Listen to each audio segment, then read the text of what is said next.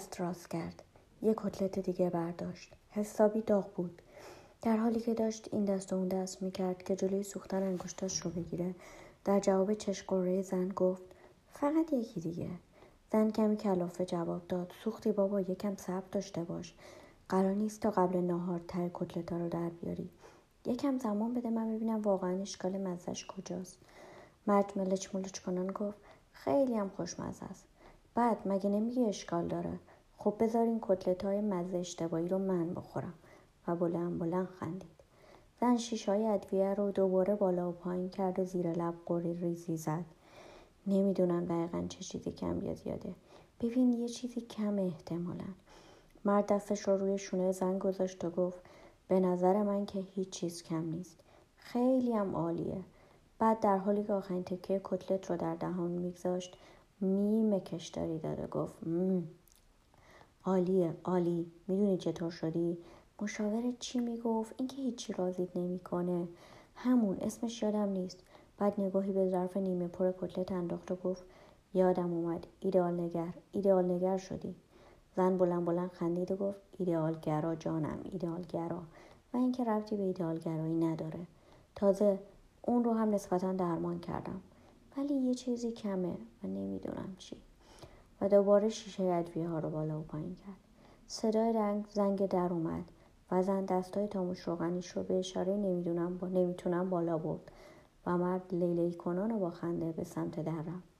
در رو که باز کرد زن نیم نگاهی از بین در انداخت. گوشه ویلچر مستر رامینگ از دور مشخص بود و البته صدای خسخس نفس ها و صرفه هایش هم می اومد. دوباره از مایه کتلت چشید و تو, ذهن تک... تو ذهنش تک تک ادویه هایی که اضافه کرده بود رو مرور کرد.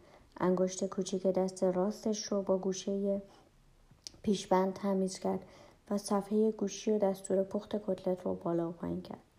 سرگرم صفای آشپزی و سرخ کردن بقیه کتلت ها بود که صدای بسته شدن در. نفهمیده بود زمان چطور گذشته و به نظرش خیلی طولانی نشده بود. اما متعجبانه شنید که مرد با خنده گفت مستر رامین تو 93 سالگی خوب انرژی حرف زدن داره. چقدر سر و نگه هم داشت.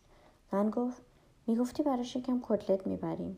مرد جواب داد گفتم ولی خودش نهار پخته بود و بعد در حالی که ابروهاش را بالا مینداخت با شیطنت گفت اسفناج و سیب زمینی زن با تعجب گفت واقعا مستر رامین خودش آشپزی می‌کنه من فکر می‌کردم اون خانومی که صبحها میاد براش نهار میپزه حالا چرا سیب زمینی و اسفناج چه ربطی به هم دارن؟ مرد جواب داد خیلی جالب بود اتفاقا. برام تعریف کرد.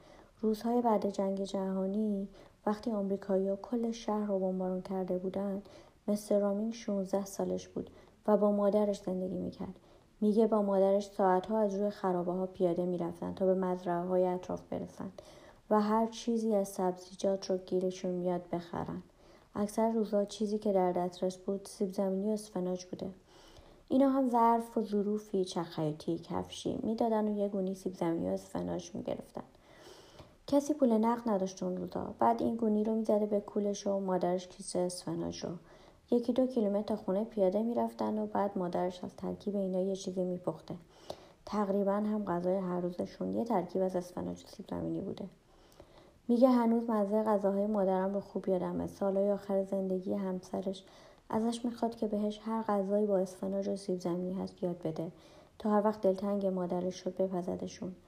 باورت میشه دلتنگی مادر یه نفر رو تو 93 سالگی بکشونه تو آشپزخونه زن زیر لب گفت مستر رامینگ هم حتی دلش برای مادرش تنگ میشه.